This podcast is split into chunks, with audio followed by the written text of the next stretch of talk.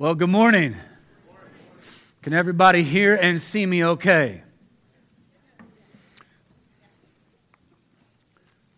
Okay, I'm going to ask, or I have asked God to help me to keep it together this morning so I can present this word this morning to you. Um, I've known that I was going to preach today. By the way, if you're visiting, welcome. I'm the youth pastor and have been for quite some time. Pastor Joe is down to my right, your left, who just prayed. His wife is also recovering from a surgery, so continue to pray for her that she would gain strength and mobility and so forth. And anybody else who is going through some type of an infirmity or a healing and needs a healing, that God would do that and be faithful. Amen. This is church, so you can say amen. Amen. You can say praise the Lord. You can say hallelujah. You can say thank you, Jesus. You can say these things in church and everywhere else for that matter. So this morning, um, I had a message about a month ago, and I contacted my brother in law because I knew that he was going to be speaking this morning, but I also knew that he had 50 or 60 games between the two of his boys, and I was hoping because I had a word that maybe he could also use a break. So I feel like a month ago, God gave me something. And then I feel a week ago that God gave me something different. And then I feel like last Thursday when he woke me up at 3:30 a.m., he gave me something different. So I wrote out a whole message from 3:30 a.m. to 6:30 a.m. this past Thursday. And then I woke up yesterday and you guessed it, kind of changed again. And then I woke up this morning and it was still being tweaked. So I'm hoping and praying. This is what preaching is, is refining and making sure that it is what God wants to say to his people. And it's not about being nervous in front of people, it's about being nervous, making sure that it's what God wants. So there has to be a little bit of nervousness and shakiness and trembling before God to make sure that it's right and that you are responding to his voice. So the message kept changing. This morning is going to be simple. How many of you are thankful for the simplicity that is in the Lord? So, the Lord, I'm going to I'm going to entitle this message, Respond Now. Okay? Remember those words. Respond now. The Lord has a way of placing us in situations that cause us to respond to his calling or at least to give him our attention. Maybe for some, it takes quite a bit more of a serious situation that makes us kind of stop in our tracks and consider our ways and maybe to take inventory of our lives. So, in those moments, we have choices. We can either run to God and embrace the work that He is doing inside of us, or a lot of times we choose to run from God and continue to attempt to do life in our own strength, within our own abilities, and within our own resources. So, life, as you've heard before, isn't really about what happens to us. The secular world will tell you this all the time. It's not what happens to you, it's how you respond to what happens. It's how you react to what happens. So when you choose, you look around the world and you see different people responding in different ways. And a lot of times it causes them to shrivel up and to throw in the towel and to give up on life or on God. Some are on the brink or the threshold of whether or not even believing in God or believing God or believing that God loves them or has a plan for them, believing that God is real. A lot of times, bad situations have happened to cause people to not want to believe in God. And sometimes it's not they don't believe in God, it's that we don't like God or we, it turns to a hatred for God. And God's not nothing but love us, and He does everything the Bible says for our good and for His glory. So it's not about what happens to us because we are promised trials, we are promised tribulations but it's how we respond to the hand that we are dealt. Amen? So I think I got this, and I was thinking about this yesterday as I was having some coffee because when you get older, you just have coffee and you sit and you think about things with coffee. Who likes coffee? Oh. Uh, so, Abby Williamson posted something on Facebook, something along the lines of misinterpreting a scripture, 1 Corinthians 10 13, that talks about how God will not let us be tempted beyond what we are able to handle.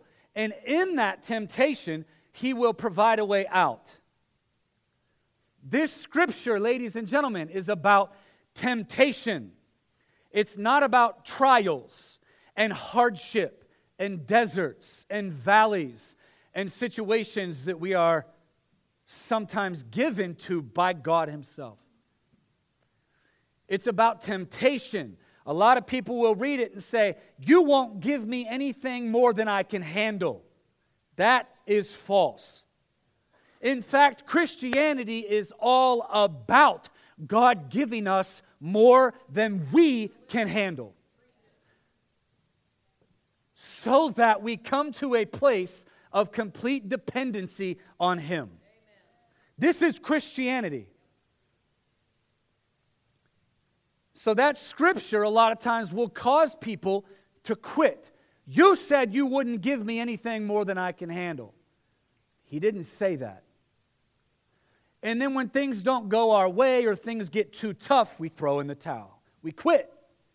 We don't know if we want to trust God because now we don't trust Him, we don't believe Him because He, he wasn't honest with us. You said you wouldn't give me anything more than I can handle, but that's not it. He's saying, I'm going to provide a way out for you and not give anything more than you can handle in temptation. But with trials and tribulations, Christianity is all about God refining us and putting iron in our souls and making us have some godly character that will match the calling that He's placed on our lives. So that scripture is very much so misinterpreted. So I want you to hear that today.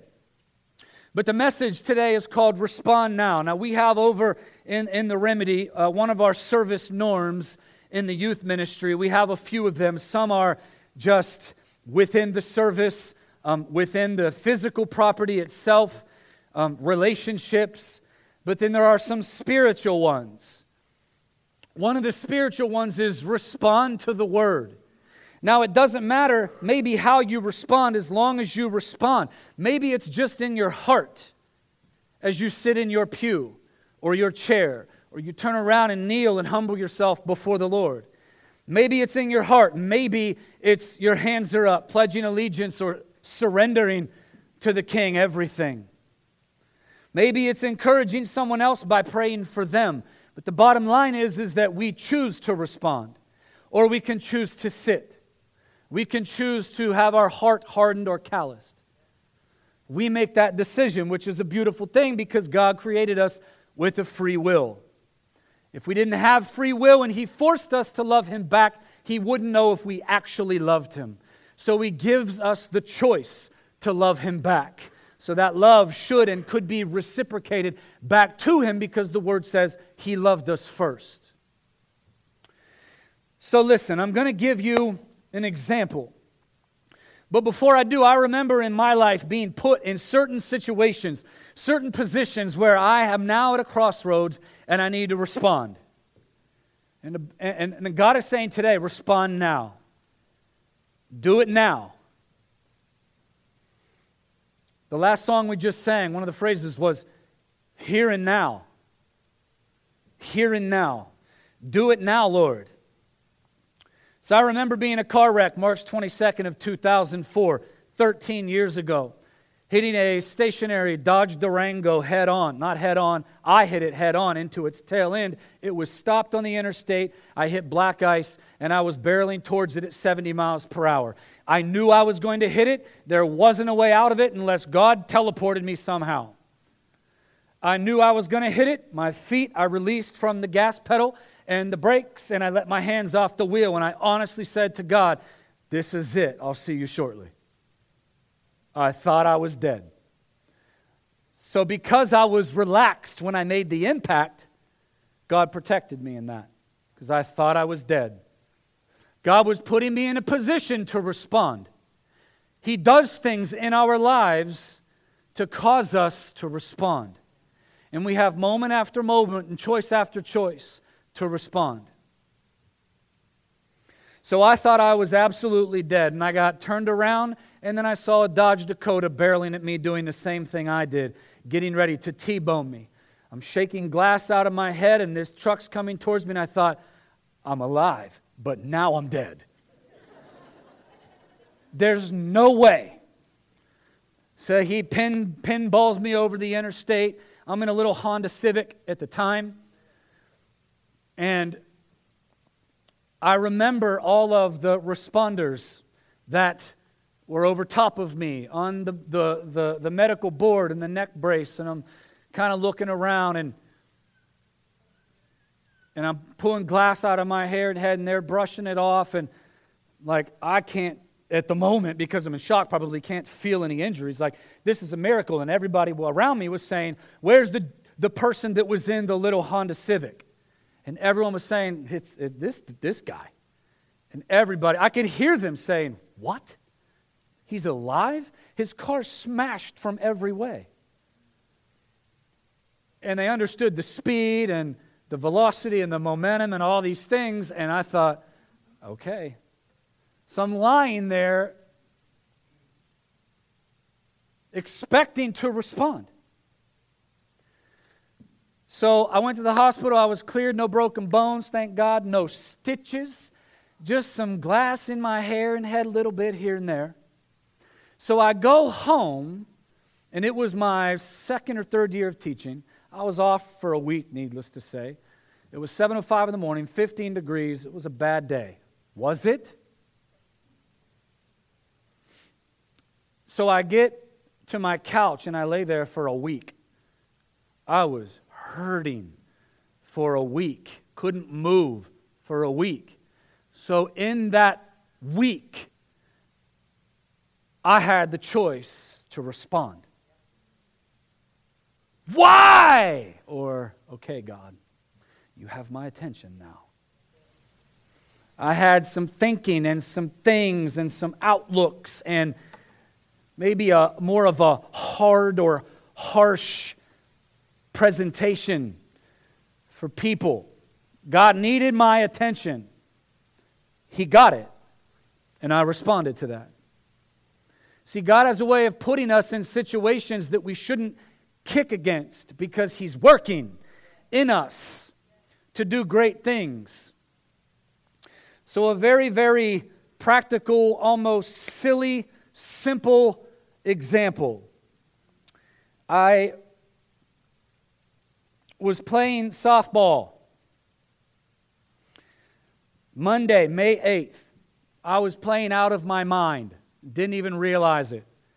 Till I went to the statistician and said, How am I doing? I'm not joking. Is Aaron here today? I mean, that night we had a quadruple header. We had four games. I was like 16 for 17. It was insane. Something like that. A three run jack out of the park. I mean, I'm like, and then I, am pitching, and, and a dude line drives me right here, straight on, no ricochet, just perf right here. And I'm just like, ah, ah, I just like kept going, and I didn't care.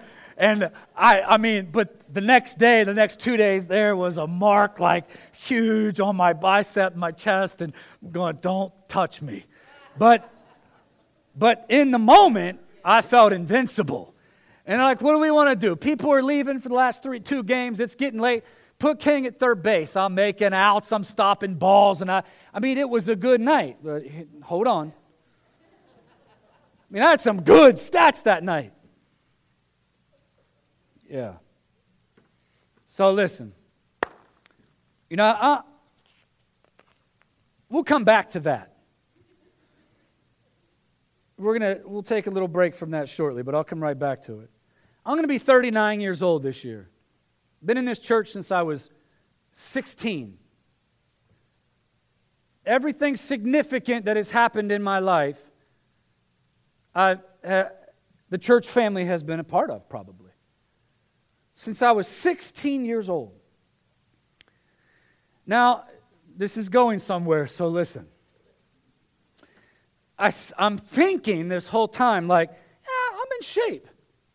I'm, I'm a strong dude. I, I'm quick like a gazelle, right? I'm 39. I, I'm still okay. I still got it, right? Come on, dudes. Maybe some of you have come to your senses, I don't know. But it's a little difficult. I mean, just to add a little humor to it, I remember running into to Arnold Schwarzenegger at the Arnold Classic. I went up to see uh, the Archers from Maysville.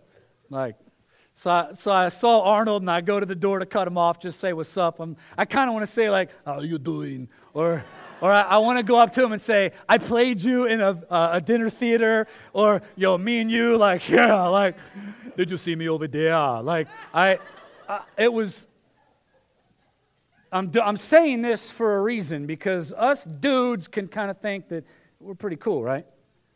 Nothing can stop us. Mm. So I went over and I knew that I could only grab a picture or say hello and not two at both because he was with bodyguards. And, and I went over and I had my phone like walking over and nobody was um, over there at the door. They didn't know where he was going to go out. So I was over at the door and I was the first one. And I had my phone like this, and he was coming kind of quick. And so I was getting ready to snap a picture, and he's like walking right here. And I'm like, and I take the picture, and he looks at me. We're, I'm talking like this. Did you see the picture I put up a, long, a while ago? I mean, he like brushes shoulders with me and walks by me. And he looks at me, and all he said was, Excuse me. It was awesome. It was cool. And I'm like, I met Arnold, really cool. We're tough, right? So it's kind of funny because us guys, I'm thinking that I should be able to do whatever I want. I should be able to enjoy life and, and do things with my, my physical body to enjoy life. And I know this is a simple example, but you know, it's kind of hard when you're around young people all the time in the youth ministry and in school, on the ski slopes and out at the football field and say, race us, Mr. King. Do that jump, Mr. King. Go ahead. I'm like, I'd better, okay. And I do it. So I should be able to do whatever I want and do these things. And I race them, and I've, I think I've beaten all the kids that I've raced. So I'm like, yeah, okay, ha ha. all right. So these things that I enjoy, like skiing, working out, plyometrics, interval training, biking, swimming, basketball, golf. Who would have thought that, like, a swing in golf like, I'm like, does anyone else's ribs hurt? I don't get it. I feel like sometimes after 18 holes, I have a dislocated right rib. Does anyone else deal with this? How are your knees, James? I mean, how are your quads from skiing, Dustin? I mean, it's, it, it stinks. So I feel like I, I can I want to do these things. I walk by Bob, which is a martial arts dummy in the basement. And I'm like, what was that, Bob?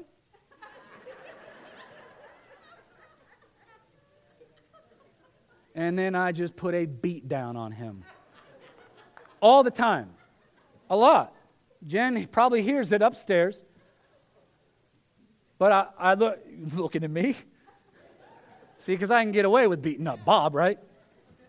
So he gets like 30 different strikes on a every other day basis, and it, it helps me. So I should be able to do these things.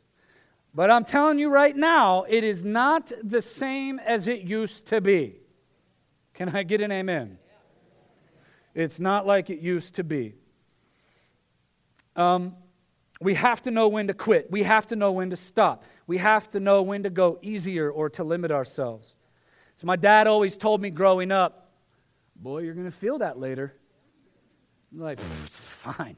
Working, construction, jumping off of roofs. I mean, I mean, when you're young, you're limber, right? It's fine. He goes, I'm not talking about feeling it tomorrow or tonight. I'm talking about like 10, 20, 30 years down the road. You're going to feel that. He was right. Do you see the spiritual parallel? So, how many of you know that you're never too old to be in trouble by your mom? Come on, seriously. This is great. My mom had a way of keeping me humble, keeping me dependent on God. It was hilarious. She didn't even know it, it was just the way she was. But we kind of joke about it now. She, she would write me cards. And she would say certain things in these cards, whether it was a birthday, an anniversary, whatever. A couple of examples of these cards. Dear Adam, happy birthday. You're such an awesome son. We're so proud of who you've become. But just remember to continue to honor God, or He will bring you down. now, this might be slightly. This. Is that a good mom or what? Now, listen. And all the moms said amen. Yeah. So, listen. This might be slightly exaggerated, but there are some that are not. I'm telling you couple, maybe slightly, but I remember this one. Adam, you've had such a great football season, but always know that the Lord giveth and the Lord taketh away. Come on. That would keep me humble. That would keep me in a place where I needed to be dependent and respond to the Lord, right? She had this way of doing her mom thing, but always had a reality check. This might be a little exaggerated, but this is how I remember it. Happy anniversary! Always love your wife as Christ loved the church and gave himself for it, or you will be thrown into a lake of fire. love, mom. These might be slightly exaggerated, but I remember these cards, and I remember that she had a way of keeping me grounded and rooted in God and we always we laugh about that all the time. And i'm telling you my wife knows that. And my wife will sometimes say i'll tell your mom. I'll tell her. Like if i am if i shouldn't be doing something to like hurt myself you're in trouble. I'll tell i'm going to tell your mom. So but everyone says you're not 18 anymore. Things just simply don't operate like they used to. You can't do those things anymore. You have to know when to let up or quit. Don't be a hero. Now, back to the story. Last Monday night, at the softball game, after a great week prior, I'm up to bat and I hit the ball and I'm running towards first and I felt my left quad tear. And I got to the base and I'm like already sweating and starting to feel sick. You wouldn't have known it because we're so prideful. But I start pointing to my quad over at the bench area and shaking my head. And now listen. God did this, I believe, for this message. Why? But He did, I'm telling you. So I tore my quadricep, felt the tear on the way to first base, didn't say much, was just pointing to my quad and shaking my head. Went to the doctor Tuesday, told it seems deep, need an MRI, checking out whatever, um, ligaments and the tissue and, and so forth. Could barely stand in a shower Wednesday morning, like I could not even stand. Almost fell down a couple of times. Given pain medication, hate pain medication told to periodically ice until the MRI, which is this week. I would mind if you prayed that it's completely healed. I asked God to touch it before this service so it wouldn't affect today. He's doing a good job so far. So I had to lead meeting uh, after lead a meeting after school that day so i went to school all day covered a program that night so i had like a 13 14 hour day i'm throbbing i'm in front of people i'm like i'm like i'm in pain i'm like how you doing tonight and throbbing, sweating. And then I go to bed Wednesday night, and I, my, a fever broke three times before Thursday morning. So I'm like, what is happening? Because the body tries to regulate and repair itself, right? Isn't it called like homeostasis, trying to regulate and equalize everything in your body? And so I'm thinking the whole time, like, seriously? This is stupid. This is absolutely stupid, all because of running to first base. However, I knew in my head that it was building up from about two weeks prior, from a youth camping trip, from the softball the week before, from working out, from not taking it easy, from not resting, didn't listen, didn't respond. I know this is a silly example, but I didn't respond. Your body tries to tell you things. And we have a choice here. Probably should have taken it easy. It's a warning light. Everything is coming to a culminating point where we can choose to respond. Think spiritually. Not knowing when to quit, or rather, maybe knowing when to quit, but continuing to engage. But if this behavior continues, this will happen. You never really look into the future. I remember the commercial growing up. No one ever says, I want to be a junkie when I grow up. The more you know. Remember that? Those commercials on Saturday mornings when Saturday mornings were decent? And they always had good messages, and they would remind you, like, if you do this now on down the road, this is what your life is going to look like.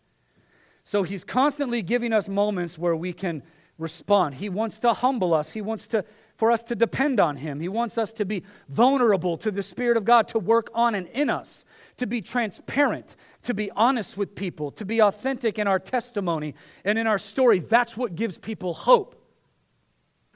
To say, if God did it for me, He can do it for you.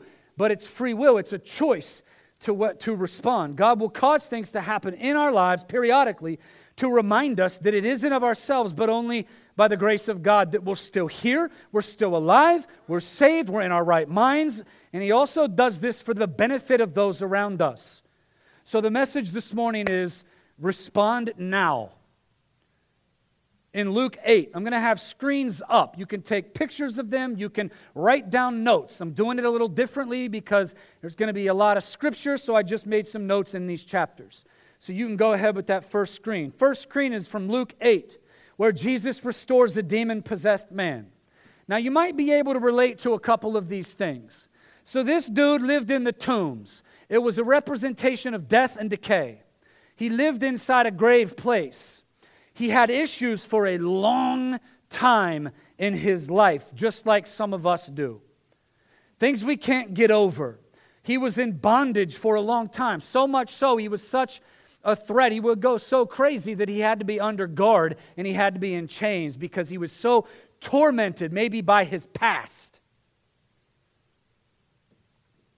However, his demonic schizophrenic self recognized Jesus and he ran to him. He responded to this man that was walking the hills and getting in and out of boats and going past them and from sea to sea feeding people, healing people, delivering people.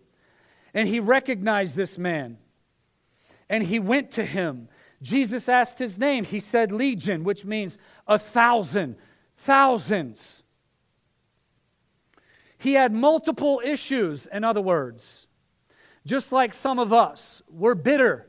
We haven't forgiven someone. We're broken from a relationship. We are addicted. We don't trust this person. We're worried about our job, and worry, doubt, and fear plagues our minds. We have cancer. We don't know when we're going to see the next day. So this man had multiple problems, but the people around him witnessed a change once he responded and had an encounter with Jesus. And then they looked at him and they saw him in a change of clothes and in his right mind sitting at the feet of Jesus. A complete transformation because he responded. Jesus told him to tell others what he had did for him. Now this is weird and I always think about this.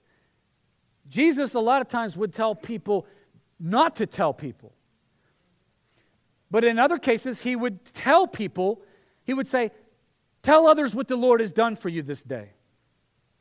And if you look in context, a lot of the places where he's telling others to tell people is out on the countryside where there's not as many people. But when he was in the city and the population was dense, the word got around more quickly and it spread more quickly. And he would say, Don't tell anyone. For a couple of different reasons. Maybe the process to the cross would have been sped up.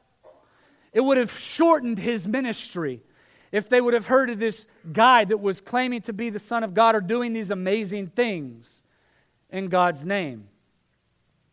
And he also didn't want people just responding to the miracles. Because the most amazing miracle is the miracle of the changing and the transformation of the heart. And God didn't want to be followed just for miracles and to be fed and to be healed. In Mark 2, Jesus forgives and heals a paralyzed man. This is kind of different. Jesus was preaching inside a house to a large overflowing crowd. Four men, not the paralytic, four men actually knew that Jesus was around, so they put him on a mat or a carrier, and there wasn't a way in, so they take him up to the roof. And the Bible actually says they start digging a hole in the roof, digging through back then mud and clay and rock and stubble and hay and stone and thick pitch, digging, adamant to get to Jesus because they knew what was going on and that this guy had power. So, for the sake of their friend, they made this attempt to get him in through the roof, to lower him down through the hole, and to lay him in front of Jesus. Jesus saw their faith, not the faith of the paralytic, the faith of these four who were adamant about getting their friend who needed a touch to Jesus. So he saw their faith and forgave this man who they brought, forgave his sins. So Jesus started to see the thoughts because he's God. He started to look into the hearts and the minds of the people in the room. They started to judge what was going on. They started to think not so great thoughts. Who is this man that he has the authority to forgive sin? The man's sins were forgiven first. And then his body was completely restored. So the argument was who do you think you are to forgive sins? Which is easier, to say get up and walk or to say your sins are forgiven? Getting up and walking is a temporary thing, it's not deep, it's not internal. But he said, Your sins are forgiven. He spoke to this man who was brought by his friends. Your sins are forgiven. It's time for a new beginning. Can you praise God when your sins are forgiven, you're on your way to heaven, but still in your current state of not being healed, not having a prayer answered? So Jesus did this, but then he's like, okay, but I'm showing you the importance and the priority here. Your sins are forgiven people start to question him. Then he says, Get up and walk. And he gets up, already having his sins forgiven, and he gets up and he walks. And he leaves. He responded. He, I don't even know if he was saying, Guys, get me to Jesus. His four friends were concerned about him. It sounds like an old fashioned 1995 bum rush to the altar. I don't know what this guy wanted, but his four friends knew something that maybe he didn't know. So they take him. And because of their faith, he heals their friend. I hope you're getting this. And he responded. He responded now in that moment. If you want to take notes, write down Luke 8. Jesus raises, raises a dead girl and heals a sick woman. So this guy named Jairus found Jesus and told him his little girl, his only daughter, as a matter of fact, was at the house dying. So Jesus started on the way, but on the way to help this situation, Jesus started on the way, but he was grabbed by another woman who, in and of herself, was responding to this man who had power walking through the crowd who she knew could fix and help and mend and heal and restore her situation. So he was grabbed by this woman. She had a blood disease for 12 years that no doctor could remedy. In other words, she might have been saying, I, I know you're busy. I know you're on the way, maybe busy helping someone else, but I need help too. And I believe you, and I believe in you, and I know that you can help me and them. So even if it's just the hem of your garment, Lord, I just need a small touch. And I know and I have faith that it will be enough. So, of course, she grabs the hem of his garment, and her blood issue that she had been dealing with for 12 years was vanquished, vanished, gone, dealt with, made whole, made clean. In other words, if you are holding on to the past and saying that God wouldn't accept me because of my past, He will. He does. He will forgive. He will give a brand new start. He will make clean. He will restore you. He will give you a new beginning. He will wipe away thoughts and accusations in your head from the enemy. He can cause people that don't believe in God or don't practice a relationship with Him to believe, to have hope, and to respond now to what God is wanting and calling. Because our whole life is filled, as you can look back on your own timeline, of God trying to get your attention. I should have responded then. I should have responded then. I should have responded then. And if I did, this would have changed. If I did, this would have changed. But God is saying today, respond now. Respond now. Jesus felt power leave his body and perceived that she had faith, healed her, and then gave her peace to go on her way. Meanwhile, report comes to Jesus as he's continuously on the way to Jairus' daughter's house. And the little girl that he was headed to see is now dead. The report comes back, she's dead, implying that he's too late and don't even bother with it.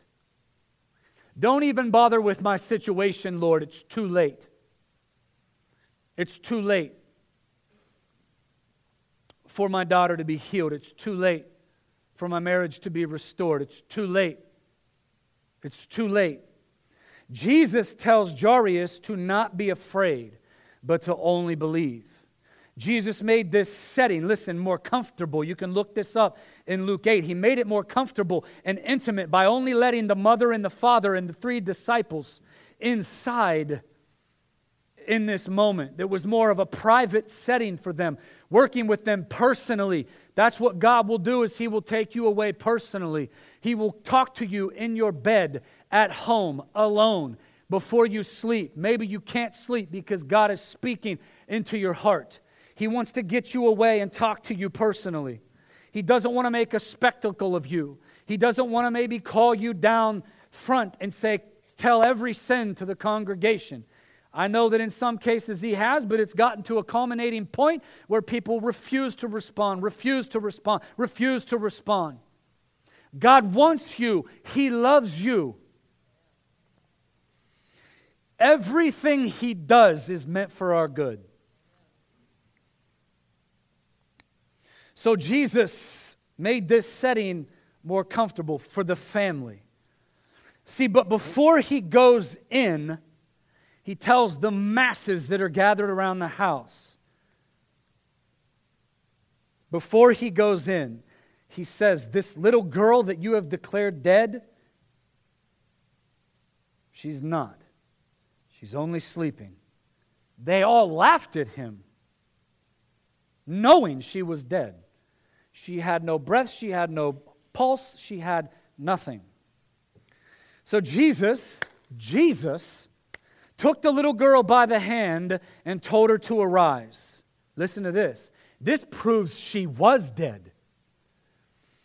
Her spirit returned to her. She stood up, and her parents were made to get her something to eat. He engages people in the process. I'm not just going to heal you. Now I need someone to hold you accountable to remain in the faith. I need you to be fed, not just with physical food, but with spiritual food. I've done this for you, for your soul, and for my glory, but now you need to feed on the Word of God. And for those who witnessed it, didn't speak a word. That's what Jesus told them. The three, the parents, they said, Don't tell anyone this. And again, because he was in the city and there was a lot of people, he was looking into the motivation of people and why people would come to him. Because he was the Son of God and their sins could be forgiven, or because of the wonders and signs and miracles. And he knew the real miracle was the changing of the heart. Band, if you could make your way up this morning. Still have a little bit, but I want you to be up here. In La- or John 11, the story of Lazarus. You can take a picture or put a note. John 11. Jesus told the people Lazarus is dead. Jesus claims that he said back to them, This isn't the end, and he was dead. This isn't the end. God will be glorified in this. You'll see. See, Jesus is sad. The shortest verse in the Bible was John 11 35. It says, Jesus wept. He was sad for a couple of reasons. He was sad because his friend was dead, but he was also sad because of everybody else's unbelief. And they didn't believe that he had the power to change this situation. So he's sad for a couple of reasons. So Jesus asks them where he laid him, as if Jesus didn't know that. Jesus was engaging people. Jesus puts people in the middle of miracles. He did it when he fed the 5,000 plus women and children. He does it in all these situations. Jesus uses people, he engages them in these great hands on lessons. How many know in school that when you are hearing or seeing, it can be effective if you are an audible learner or a visual learner? But see, hands on demonstrations and getting your hands in there and building something and problem solving and constructing something, those are things typically you don't forget. My students would always tell me from my 12 years of teaching, they remember all these things because we did them. Does that make sense? So I think Jesus knew that. He was the great teacher. So he engages them in hands on learning. So he's saying, Show me where he's laid. Like Jesus didn't know that. He's trying to get them to learn a lesson here as well.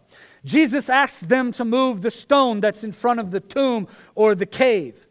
He could have moved it. He could have just went like this and it would have moved. He could have just flared a nostril.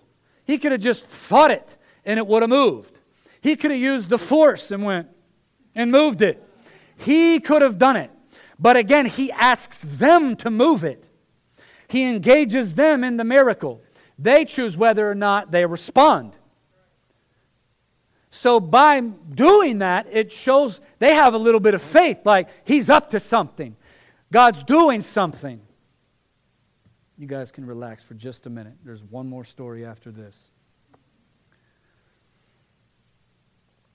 So listen, Lazarus at this point stinks. He smells, which means your situation has death written all over it, has decay written all over it.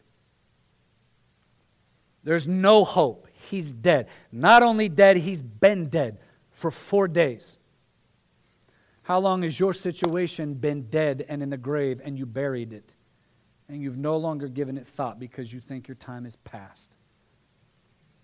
See, Jesus at that point consults with the Father to convey the motive here. God, I'm doing this for your glory and so that the people around will believe. Of course, God knew his motive. Every motive Jesus had was perfect. So Jesus loudly calls Lazarus out of the grave. Loudly calls him. You got to remember caves and tombs, excuse me, tombs back then, they had steps to go down in them. They were huge. Most, of the time, a cave, people would use them to hide. So he's down in a tomb. So he's got to say, Lazarus! Echoes all over on the caves. It echoes and bounces everywhere goes down the steps, eventually has to get through the linen wrapped around his eyes and head and wrapped like a mummy, gets into his ears, and Lazarus hears it. Do you hear him today? Can you respond today? Will you have faith today? So he calls out to Lazarus and he calls him by name because you and I both know if he would have just said, Come forth, Every person in history that had ever died had to have come forth because they would have had to obey his voice. So he had to specify who he wanted to come forth. The dead man, the dead man came out. The dead man came out wrapped in linen with cloth around his face. So Jesus says this. Jesus again engages the family. And the people, Jesus asks them to remove his grave clothes. By this time, they're probably like, oh, yeah, yeah, yeah, yeah, yeah, remove it, remove it, take it off. They couldn't get it off fast enough. So any grip of death or decay that was on his life is now canceled. Anything from his past that defined him is now being replaced with grace and mercy and a robe of righteousness and a new beginning. If you are wrapped in something that defines you, it's time to take off the grave clothes. Jesus places us in the middle of the miracle. We remember high levels of engagement. God wants you to respond now.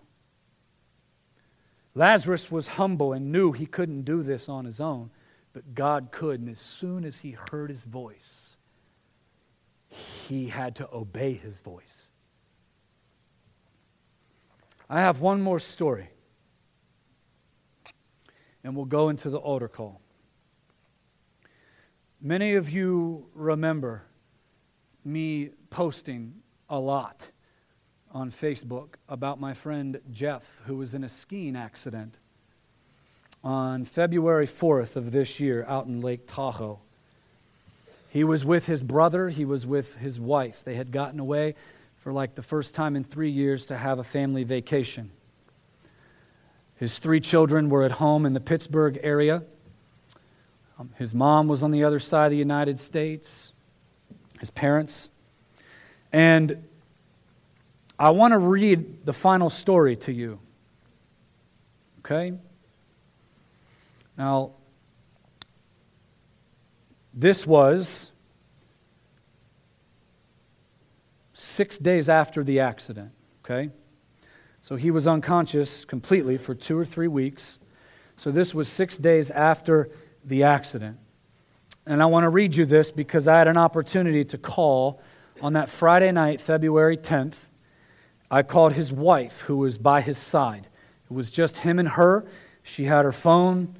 And I want to read this to you, even though some of you have heard it or have read it. Some of you that are visiting, I pray that this gives you hope.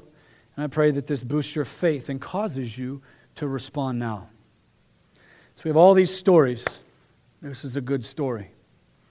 I say this to, to his wife or to um, the people that I'm sending this to after the fact. I say, What's up, everyone? I had an opportunity to speak into Jeff's ear while Rachel, his wife, listened as well. This was last night, sometime between 10 and 11 p.m. our time, so between 7 and 8 p.m. their time, for about 45 minutes. I also read this to my buddy Jeff uh, last Saturday while we were sitting outside of a Starbucks in Canal Winchester. So I captured this and I made a few edits so it makes sense to the reader. I hope you're encouraged by this as I spoke to him as a dear friend and pastor. Before I begin, I asked Rachel if we would be uninterrupted for several minutes, and she assured me of this. Most importantly, I asked if Jeff had been able to respond to verbal commands at all, like squeeze a hand or anything, and she said no, he hasn't been able to respond to verbal commands. So remember that. As Rachel listened in and held the phone to her beloved's ear, this is what the Lord gave me to say to Jeff Jeffrey Todd Smith, it's Adam David King. It's been a minute, brother. I just got back from a Valentine's dinner and dancing with my bride. Maybe you and Rachel could come with us next year. We need to hang out soon and catch up on everything.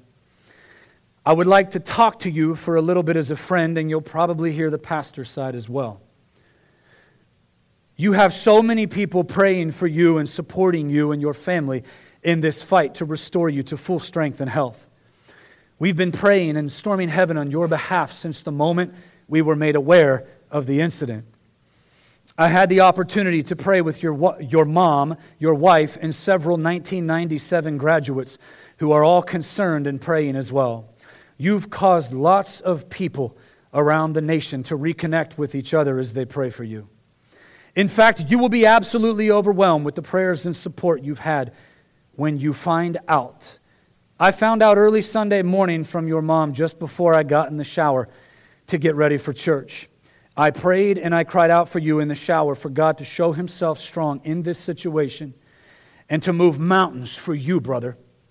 Although this appears to be a horrible tragedy, I refuse to walk by what my eyes see and what my ears hear, but will rather trust by faith that there is a much deeper work going on amongst friends, family, and your heart as you lay here fighting for new life to be given by the power, strength, and mercy of Almighty God. A couple of stories in the Bible that are worth referencing are when this guy named Jairus thought his little girl was dead, but Jesus assured him she was just asleep and that there was new life inside of her being quickened in the midst of what appeared to be a hopeless situation. And at the sound of Jesus' voice, she responded and woke up. Likewise, Lazarus actually was dead, so much so that he had been deceased for four days, and the Bible says he stunk pretty bad, was deep in a tomb, and was wrapped up in his grave clothes. That is, until Lazarus heard the voice of all of the ages, Jesus, speak life into his body commanding him to come forth out of the grave in which he did.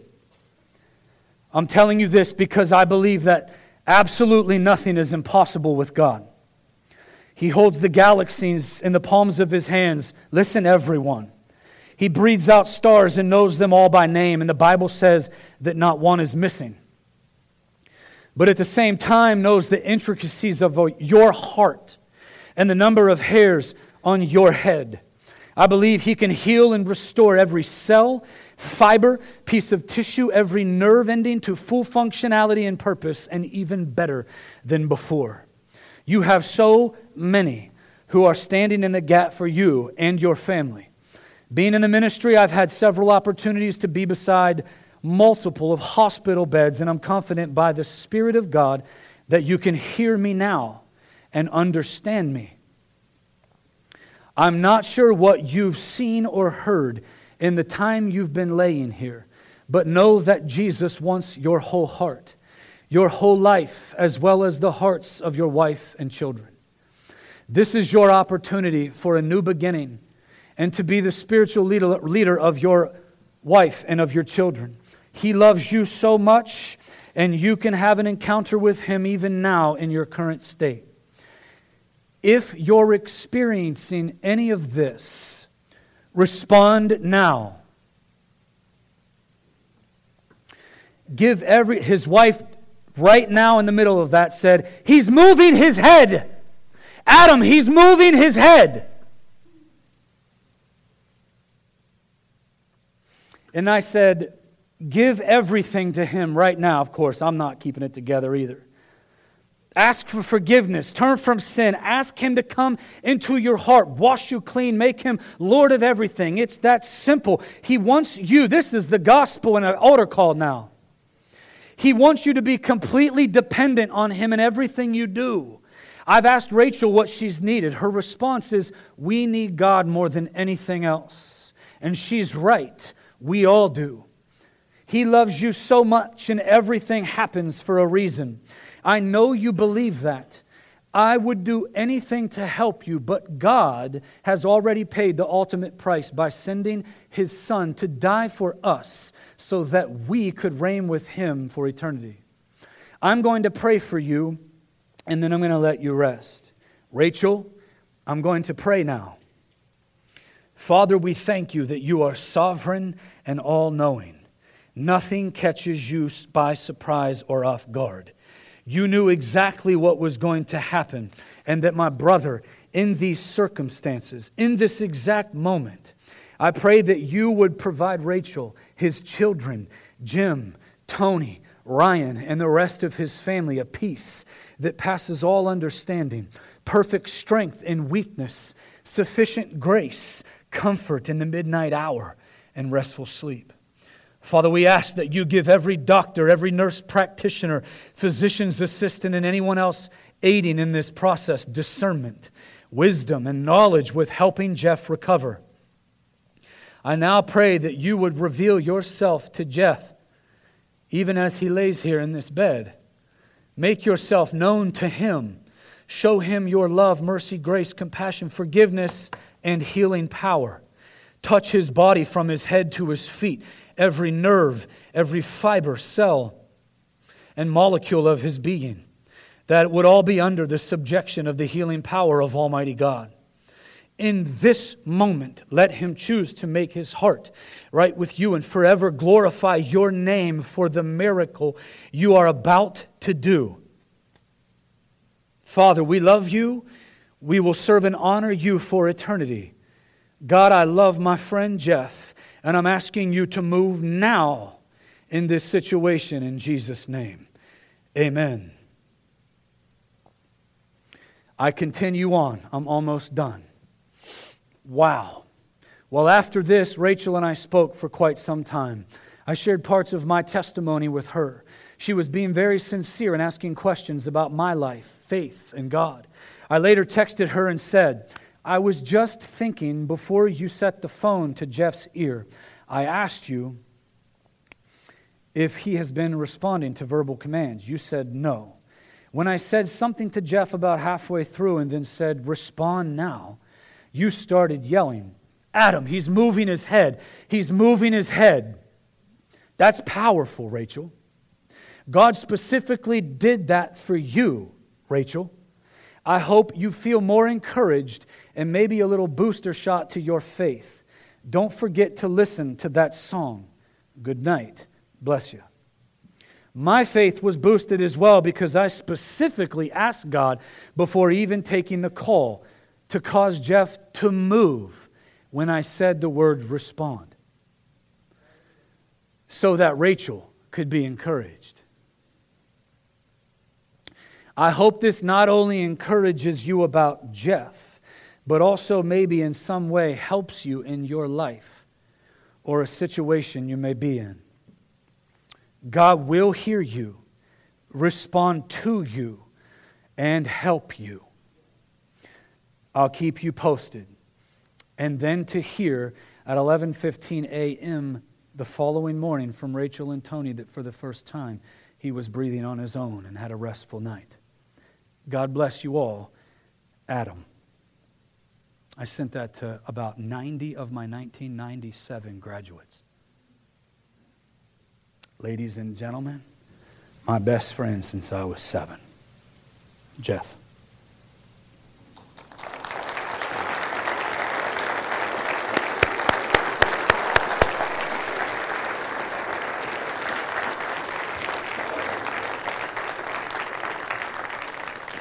so we don't forget how powerful God is. The specific, this is hard for me now. if I wouldn't have told you about the injury, there would be no laughing. This is just what I said to him in his ear with a picture of him and I. So he can remember how powerful our Lord is. Bless you, brother. You brother.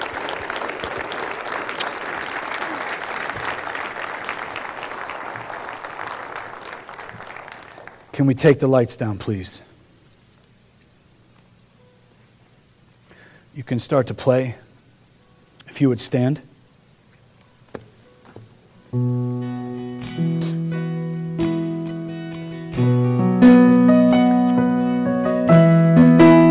friend Jeff and his mom, his whole family, his wife, his children, his relatives, myself, would like to thank you, the church. Today is 107 since his accident. He's making a lot of progress, and they would like to thank you, the church, for continuously praying for him on Wednesday nights, outside of Wednesday nights, because he is a miracle. Amen? And listen, just like in all these stories in the Bible, God says, I'm going to do this so that others will believe.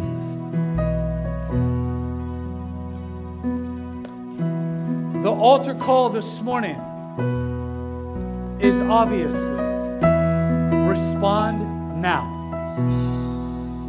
Respond now. Shake off the grave clothes. If you are struggling with the sickness, surgery after surgery and you're still looking another surgery in the eye, if your children are wayward, Come to this altar now. Make your way up out of the pews now. Say, Excuse me. I need to go to the altar now because I know that by my faith, God will intervene in my situation. And for the souls of men and for His glory, He will do it. He will do it. Do you have a hopeless situation? My brother hasn't been in me with me in church since my wedding in 1999. Youth ministry. 18 years later, my friend is right here in front of me in church with me. If you need a booster shot of faith this morning, God, you have to help me to believe for somebody else, my own life. As this song is sung, please make your way to the altar. God is saying to you, respond now.